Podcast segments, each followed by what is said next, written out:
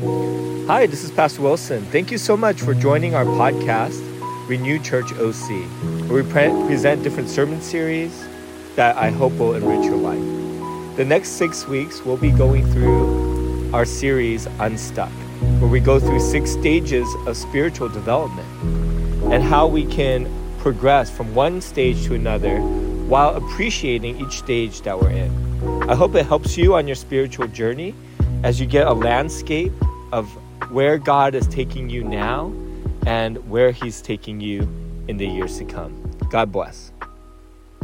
On a scale of 1 to 10, 1 being the worst and 10 being the best, how do you feel when you hear the word discipline and why? Okay? Go ahead and talk to people around you. And, um, and if you're in youth, you guys can go ahead and head to the green room, junior high or high school. Uh, Erwin's going to have a, a special sermon for you guys. Um, hi, my name's Jonathan Whitmore. I'm not up here very often. Uh, my wife is, um, which is on purpose. Uh, but I am an elder here at Renew, and so Wilson asks me often to come up here, and I often tell him no. And so I said, sure, I'll come up this time if you let Kristen come with me. So here I am. Um, since you don't know me that well, I thought I would start by just sharing a story. And uh, this story goes back to my days in high school. Uh, high school was a pretty significant time in my life. It was actually when I um, chose to follow Jesus my junior year. And uh, kind of what paralleled that, though, was I was also an athlete in, in uh, high school. And so uh, my first two years, I, I played baseball, football, basketball, and I went to a big public high school. And parallel to my kind of conversion, my decision to follow Jesus, I switched high schools and I went to a small Christian high school. And in doing so, I decided I was just going to play one sport. And so, because I love basketball, um, that's what I chose. So, you know, I was a kid, and moving from a big public high school to a small private high school, I kind of thought, uh, I'm just going to throw on that Christian high uniform and I'm going to be on varsity. You know, that's just the way it works because I'm a junior. Well, I started practicing with the varsity team when I got to Christian high. Um, and uh, look at that guy. And, and when I, um, after a few practices, my coach came up to me and he said, Hey, Jonathan, um, actually, we're going to have you play JV this year. And um, that was like, oh man, fit to the stomach, you know. I was like, what, what's going on? Um, and uh, and so you know, I ended up kind of submitting to his leadership and deciding, okay, I'll play JV. And I still got to be on the varsity team. I played, I still played some mercy minutes that junior season, but um, I primarily played JV. And uh, and so, and the reason uh, that my coach asked me um, to play JV, you might imagine, is because as he saw me practicing, he was like, Man, Jonathan doesn't know our system. He doesn't know how we play basketball here. And he knew that, um, he knew what I didn't know. He, he knew that just by putting on the Christian High jersey, it didn't mean that I automatically knew how to fit into the system, that I automatically was going to be a good player at Christian High. And so I needed to um, put some work in. I needed to, to learn how to play for Christian High. and so it was a little embarrassing, to be honest. You know, like I was the new kid at this new high school. You know how it is in high school. And uh, it was humbling. Um, I dealt with doubts, you know, as I kind of went through this junior year. Like, was this even a good decision to switch high schools? Um, and uh, it was a lot of work. Like I said, it was difficult. And at times it felt fruitless. You know, I still had bad games. I still fouled people at times that I shouldn't. Um, but let me tell you what the result was. The result was I had an awesome senior year. It was like my best year basketball ever. Um, I actually got to be co-captains with one of my best friends at the time of the of the varsity team. Um, we uh, we did really well as a team. We went undefeated in league. We went to like semifinals of our county playoffs. Um, I won some awards during the season. I made an all-star team. all these things that I definitely was not thinking were going to happen as I was going through my junior season on JV.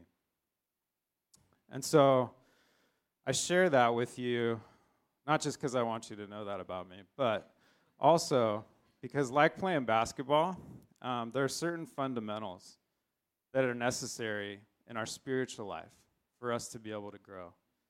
Um, that when we, last week, Roy talked about stage one. When we encounter Jesus, um, we have to learn a whole new system. We have to learn a whole new way of living. And so it takes discipline to do that, and that's what we're going to talk about. All right, thanks. Look at that handsome guy. Uh, you know, high school Kristen would have been pretty impressed with him, but we didn't meet. We didn't meet till college. Um, yeah, but Jonathan mentioned uh, stage one and Roy speaking last week. And as a church, we're in a series right now um, based off of this book called The Critical Journey. Uh, but this isn't a standalone book. Um, this is based on something referred to as stage theory that's been really popular throughout church history. A lot of leading um, Christian, uh, a lot of Christian thought leaders throughout history. If you've ever heard reference the dark night of the soul, um, something that was written in the fourth century, um, has to do with the same thing. So it's been around a long time. And um, it looks a little bit like this, the way that we have it charted from this book. The um, next graphic shows sort of a map of our growth. So this is an, an attempt to map our spiritual growth. And um, it's an opportunity for us to see the different stages that we walk through as we grow as a Christian. And so I want you to think of this like a journey, like this book is called The Critical Journey, and not so much like a trip. So when we take a trip, you know, we have a start date and an end date, starting point and end point. It's pretty neat. We have it planned where we want to stop and what we want to do. And a journey is a little bit less charted. There's some um, there's some free reign. It doesn't necessarily mean it has a start and an end date and all these clear paths, but um, it's a little bit more organic and paced a lot differently. And so it's not necessarily as neat as it looks on this uh, picture. The picture, the graphic is really nice and neat, but the process can be a little bit messier. Wilson referred to it last week less like traveling through a circle and thinking of it more like an upward spiral. That as we grow in our faith and different visit these different stages and seasons, uh, we can be in more than one at a time. We can end up revisiting them. Part of our life might feel like it's one in one stage, while part of our life feels like it's in another one. Um, so it is different like that, but it is ordered meaning we all start at stage one and then move to stage two, three, and go through each of the stages. However, one might be years of your growth. You might be in one stage for years, and you might skip to the next one in like a weekend. And so, like this quote says, all journeys are similar, all are different. And so, there's going to be things as we walk through this book, this series, that feel really relevant and similar to all of us and some that are really unique to our personal journey and walk with Jesus. So each week, as we introduce these different stages, we want to share some stories from our life, and we want to share a little bit about maybe what to take caution with, what dangers there might be in that season, and also some invitations. What invitations God might have for you, for me, in this season of growth. So last week, Roy talked about stage one, recognition of God. This is when we first come um, to know God and we have a greater awareness of who He is, a sense of awe and wonder. That's really often partnered with a greater sense of our need for Him, especially as Roy talked about in our relationship to sin. Um, we have a greater grasp of purpose and meaning and calling in our life. And I would say if last week or the stage one could be summarized by the phrase, I believe, this stage can be summarized by the phrase, I belong. Stage two is titled Discipleship. It's marked by a hunger to learn and a space to belong. In this stage, we develop rhythms and disciplines, maybe like think about it with sports, like fundamentals, uh, that lead to growth. And these rhythms and um, routines are typically spurred on by our deep sense of community and belonging. And there can be a really great excitement in this stage, almost like a honeymoon phase, where you can't get enough Bible study. You are devouring podcasts and books. And um, you sign up for any and every uh, retreat or small group or opportunity for your community that you can. Uh, but of course, we know honeymoons don't last forever. I mean, except for ours, babe. Uh, no, but honeymoons don't last forever. So, this opportunity for growth is not just sustained by our appetite to grow, but really by the rhythms and structures and disciplines we put in place to help us continue on in that trajectory. Jonathan will talk more about that. So, some stages that we'll talk about in the next few weeks are very personal and intimate, and it really is going to have you zoom in on your life and your relationship with God.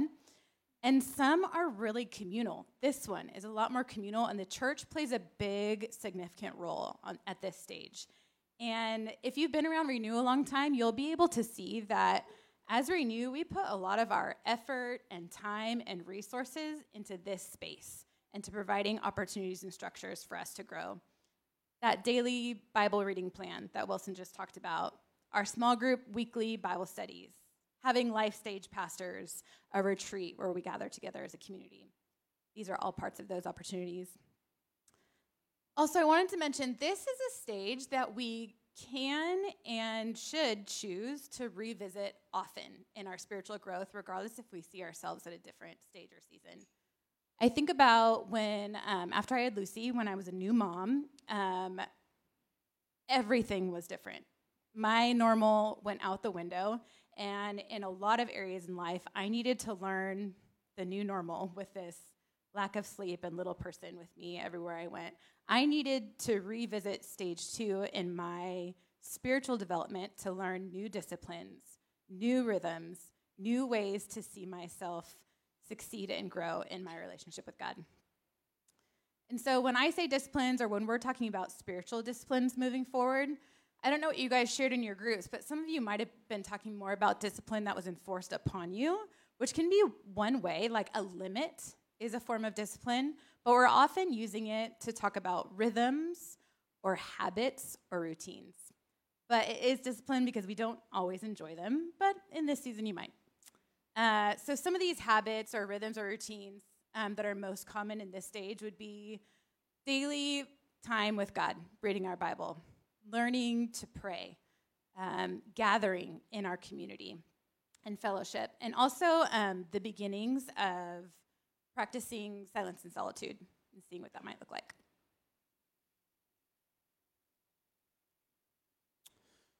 So, an image that I think is helpful as we talk about this idea of spiritual discipline is the image of a trellis. And if you know what a trellis is, um, it's not that hard to explain. It's a bunch of wood that helps a plant grow upward. But here's a picture. If you think about a trellis, and author Pete Scazzero uses this, uh, he talks about emotionally healthy spirituality, leadership, um, as a way to create a rule of life. What I like to think about is that vine or that plant, if it did not have the trellis, it would just grow, snake along the ground, right? It would have no ability to grow upward. And in the same way, in our spiritual life, um, we want to build structures that help us grow upward towards God so that we can connect with Him better. So I wanted to just quickly look at a passage. This isn't going to be a super deep dive, but I think it's important for us just to see where this comes out of Scripture. So, 2 Timothy 2 is where we're going to be, uh, verses 1 through 7. It says, You then, my son, be strong in the grace that is in Christ Jesus, and the things you have heard me say in the presence of many witnesses, entrust to reliable people who will also be qualified to teach others. Join with me in suffering like a good soldier of Jesus Christ. No one serving as a soldier gets entangled in civilian affairs, but rather tries to please his commanding officer. Similarly, anyone who competes as an athlete does not receive the victor's crown except by competing according to the rules. The hardworking farmer should be the first to receive a share of the crops. Reflect on what I'm saying, for the Lord will give you insight into all this. So, just a little context. Um, this is Paul writing to his disciple, Timothy. Um, it's a letter. And Paul is in prison. Um, he's awaiting death. He has lived out a disciplined life. And he's now conveying, in fact, the whole book of Second Timothy really is a good picture of um, someone discipling someone to become more spiritual disciplined, more spiritually disciplined. Um, and there's, again, just I'm going to bullet point a couple things here. We're not going to do a deep dive, but if you look at verse 3, um, Paul begins this series of metaphors, and he starts with a soldier. And he says, Join with me in suffering, like a good soldier of, of Christ Jesus. I think about, you know, back to basketball, running suicides in practice, um, going for a run today. I do not like going for runs. Fasting from a meal or from a, a number of meals.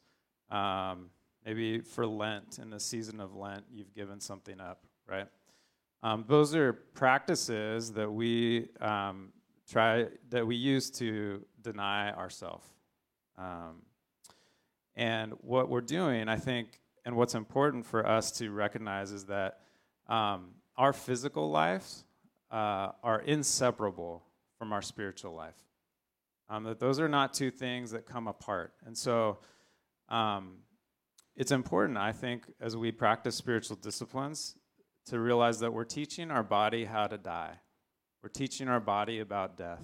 And that shouldn't be unfamiliar to those of us that have followed Jesus for a while because we know that in Scripture we're told to take up our cross daily, right? And so part of this idea of suffering or uh, spiritual discipline is for us to come to terms with our limits, um, to, to daily recognize our mortality.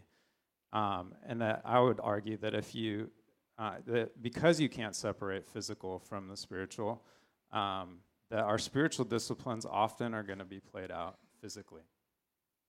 In verse 4, Paul continues um, his soldier metaphor. And he says, No one serving as a soldier gets entangled in civilian affairs.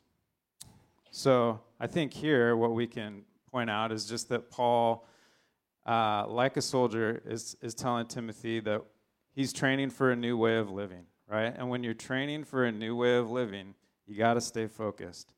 I had a choice my junior year of high school to stay focused on the training that I was receiving. And if I didn't stay focused, I probably wouldn't have kept playing my senior year. And in the same way, in our spiritual lives, um, it's not like if you divided your life into a pie chart that it would be like, yeah, 30% is my Christian part, right? That's not the way it works.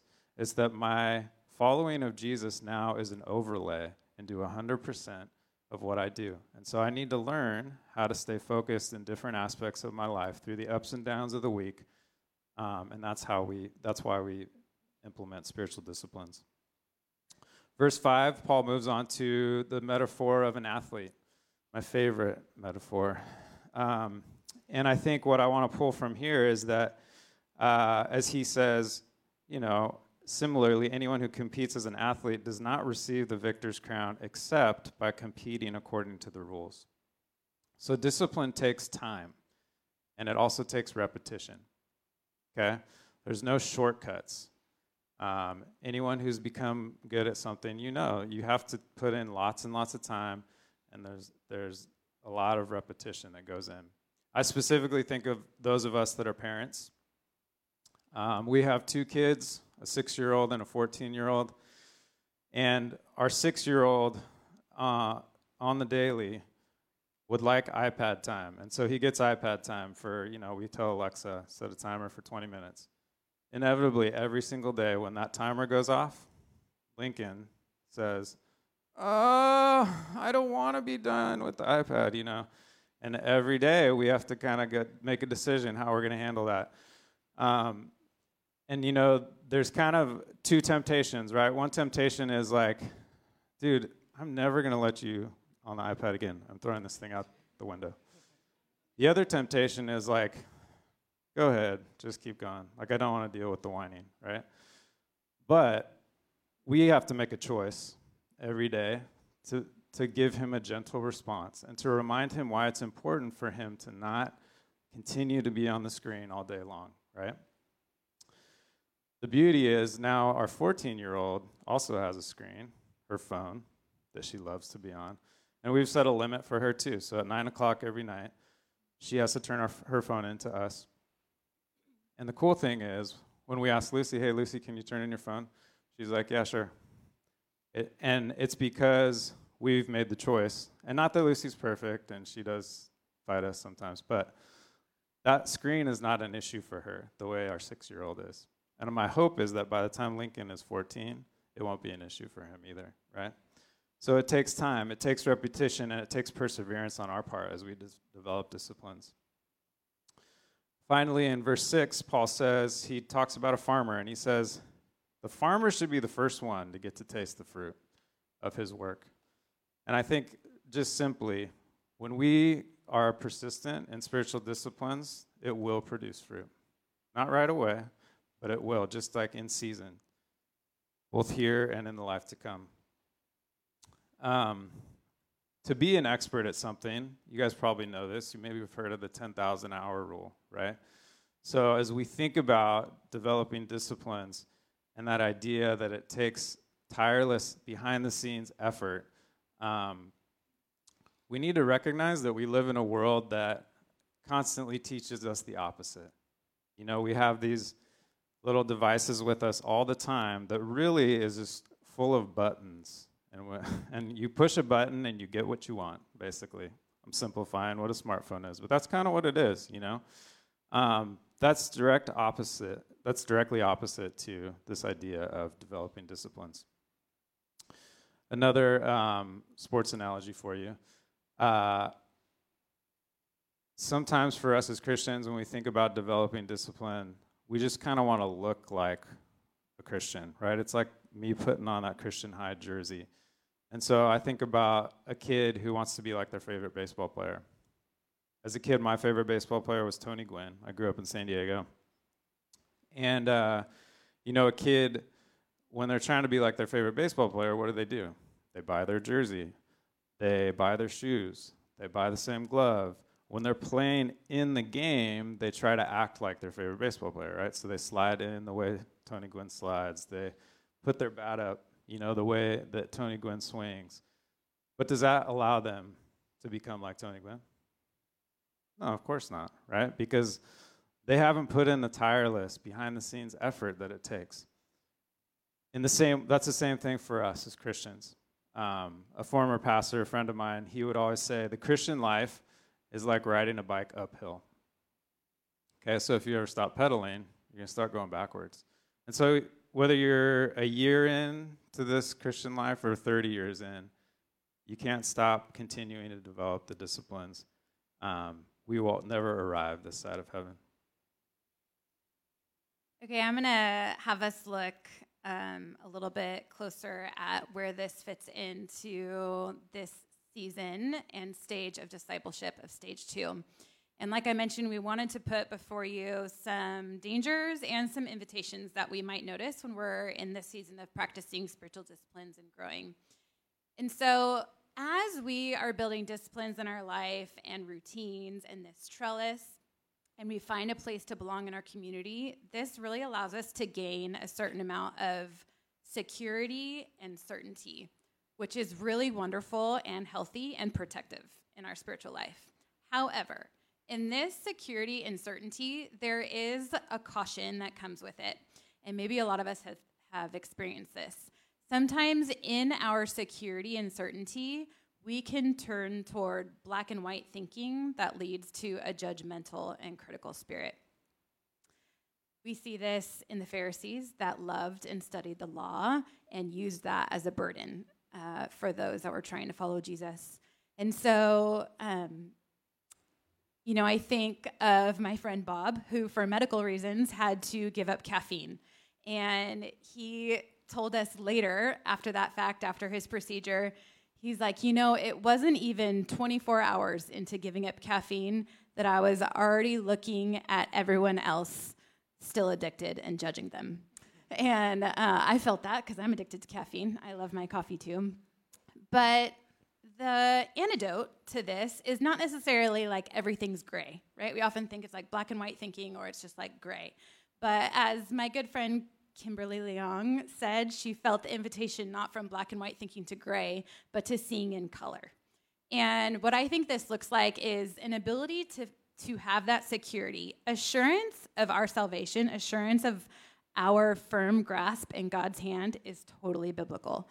But to be able to be assured by faith, but still embrace the mystery of God, to still embrace nuance, to see in color, to be able to extend grace to people that are seeing things different from us. Okay, another danger is when our security or certainty is built on, built on a specific leader or community. And, um, you know, we see this unfortunately in news about Christian leaders in the church. Uh, when there's a specific leader who um, there's an exposed serious moral failure. And it can be really difficult and can really shake the faith of people that have built their faith and security around a specific leader. When they fall, what does that mean for my faith? Or I think about building our security on a certain community. What happens when there's conflict? What happens when people move? What happens when there's when things shift and change in a community? And so the invitation really would be to build our security and our certainty not on a specific leader and not on a community because they really can't handle that. Uh, we're all just too finite and broken to handle that pressure, but to build it on God and His Word that's unchanging. And really to begin to sense not just our belonging to our community, but our uniqueness in the way that God made us. And we'll learn more about that as the weeks come. And lastly, you know, as we grow, there's some people that just kind of get stuck and stall out at a certain stage, which is really like what this series Unstuck kind of alludes to. So, what can keep us stuck at stage two is community hopping. So, what I mean by that is we kind of get our list of greatest hits of here's what I want in my worship, here's what I want in my teacher, here's the podcast I'm going to listen to. I'm going to just kind of peruse different online services and gather what I want. I like this Friday night community here and this Wednesday night community here. And so when we find ourselves just hopping around to different communities, we're not really putting roots in a place that we're really allowed to flourish. And so, um, and what that leaves us at as a, is a consumer Christian, just looking around, figuring out where can I receive and where can I find for myself what it is that I desire in my walk with God. So, the alternative, the invitation there is not just consuming, but contributing.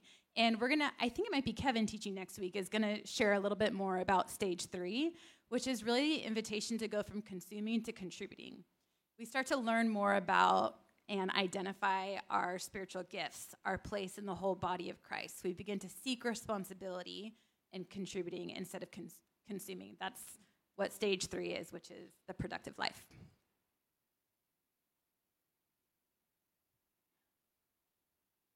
All right.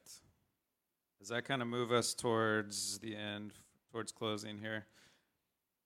Um, I do want to mention, I think one pretty significant danger that can invade our efforts to develop a life of discipline, of spiritual disciplines. And that's just that um, our spiritual disciplines and our practicing of them does not equal earning salvation. Um, I think the enemy likes to get us to think that, especially when we're not doing very good when it comes to some of these disciplines. Um, and so I really want to like make sure you guys hear this. Um, Dallas Willard is one of my favorite authors, and I think he puts this well. He says, Grace is opposed to earning, but not to effort.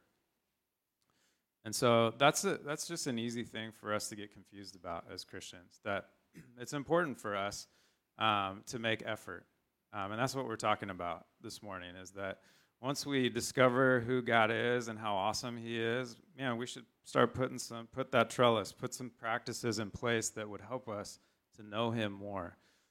However, um, that's not what saves us. That's not why we're rescued from death. And what I love about that is it's not, that's different than any other worldview. Um, if you talk to a Muslim or a Mormon or a Buddhist or really any other worldview, any other religious system, what it boils down to is that there are a series of certain things that you need to do. And then once you achieve those things, you'll get to heaven or you'll have a relationship with God or whatever. That's not biblical Christianity. Um, we are not saved because of our own efforts. Also, along with that, like most things in life, um, there's a pendulum that can swing from one side to the other as we develop these disciplines, right? So, especially when you're younger in your faith, or maybe you just haven't spent a lot of time developing spiritual disciplines, your pendulum will probably swing further. And the more you practice, the less it's going to swing. and when I'm talking about a pendulum, I'm talking about on one side is legalism, right? So there's this idea of, um, man, I, I need to make sure I'm doing this right all the time. And then on the other side is um, lethargy, you know, being lethargic and just not, just kind of giving up. I, I, I don't need to earn my salvation, so I don't need disciplines, right? So it, it takes practice to find our pendulum in the middle. When I was in college, um, I remember I had some, you know, I had spent my first half of high school partying a lot and having my issues with alcohol. And so when I turned 21 in college, I decided I'm not going to drink alcohol. And so I didn't. And then in the following months, you know, my roommates and friends were turning 21 and they'd have their parties and they'd, you know, have a couple drinks or whatever.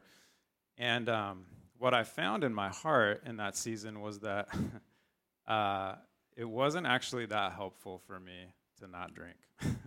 as funny as that sounds, you don't hear that from up front very often in church, but uh, but I just found that my heart was becoming very judgmental, and that actually that was probably worse. I was kind of starting to condemn some of my friends, even though they were just drinking moderately, you know, like um, in a in a responsible way. And so I changed my stance. I remember, you know, maybe six months after I turned 21, um, I just started drinking a lot. No, just kidding. I didn't do that. Uh, I, I started allowing myself to have a beer or two or whatever, you know, when I would go out with my friends. And it totally changed. And so, you know, that's just an example of how sometimes that pendulum can swing too far one side, and we need to be careful of that. Just another kind of pro tip as you develop disciplines is to extend grace to yourself.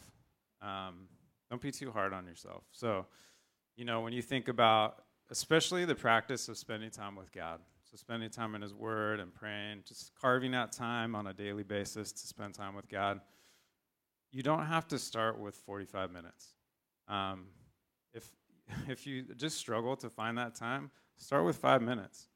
Like just try five minutes, because you know what's going to happen is if you actually consistently practice spending time with God for five minutes every day you'll find that it's actually kind of an enjoyable time. And it's going to make you want to spend eight minutes or 10 minutes pretty quickly, I bet you. So extend grace to yourself. Don't be hard on yourself. I feel like that's God's character. He wants to be gentle with you as you develop these disciplines. All right. I'm going to um, stop there and kind of lead us towards communion. Um, but as we do that, before you pick up your communion, why don't you just close your eyes for a second? Because I want to take us back to the gospel.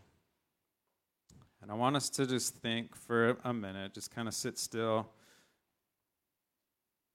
and think about how did Jesus model discipline?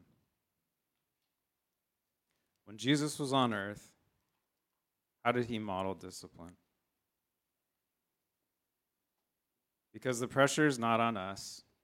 And what I want to share with you this morning is that um, Jesus has already done it for us. He's already gone through the most rigorous discipline possible.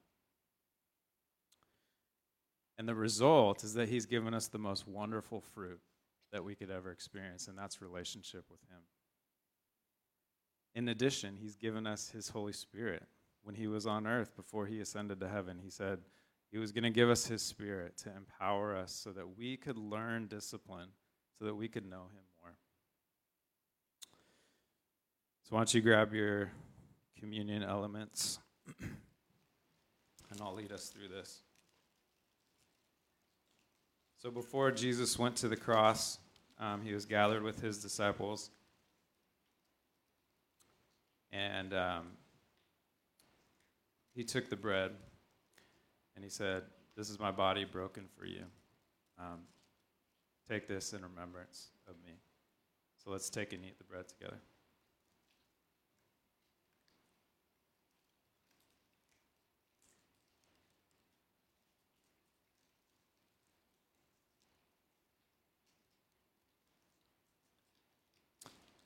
And then he took the cup and he said, This is my blood poured out for you. Drink this in remembrance of me. Let's drink together.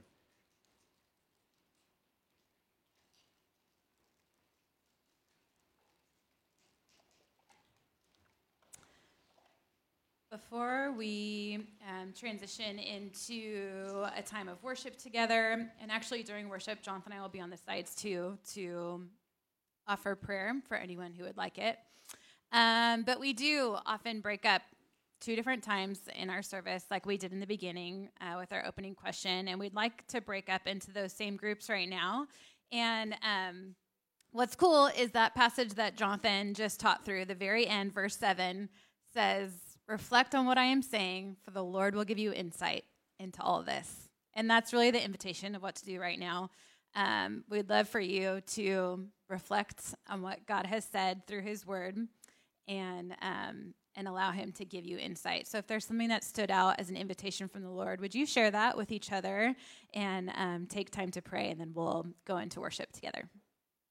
You can do that now. Thanks so much for joining us today. We're really grateful that you'd spend time listening to the sermon series.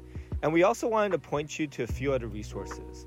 My wife and I wrote a children's book collection helping kids bridge their faith with God's calling in their life as a businessman, as a doctor or nurse, and as a creative. Secondly, we wrote an adulting journal which helps young adults think through this transition into adulthood whether it's transitions in friendship, family, faith, or calling. And lastly, I want to point to a podcast that myself and another church member, Roy Kim, who's a therapist, co host together. It's called The Same Boat. We talk about relationships. We just finished um, a series on dating. We think back to an English ministry church, and we just tackle all kinds of topics that are relevant to our life. I hope that uh, those resources enrich your life as well. And lastly, if you're looking to partner with us, on our website, we have a give section. You could give to our general fund and continue to serve our church through um, through partnering with us financially. But if you scroll down, we have quite a few local missionaries that have called Renew Home. If you read their bio, there's also a section to give to each one of our local missionaries. We hope that all of them would be fully funded going into this year. God bless you. Thanks so much for being with us, and uh, hope to hear, hope to uh, have you join us again.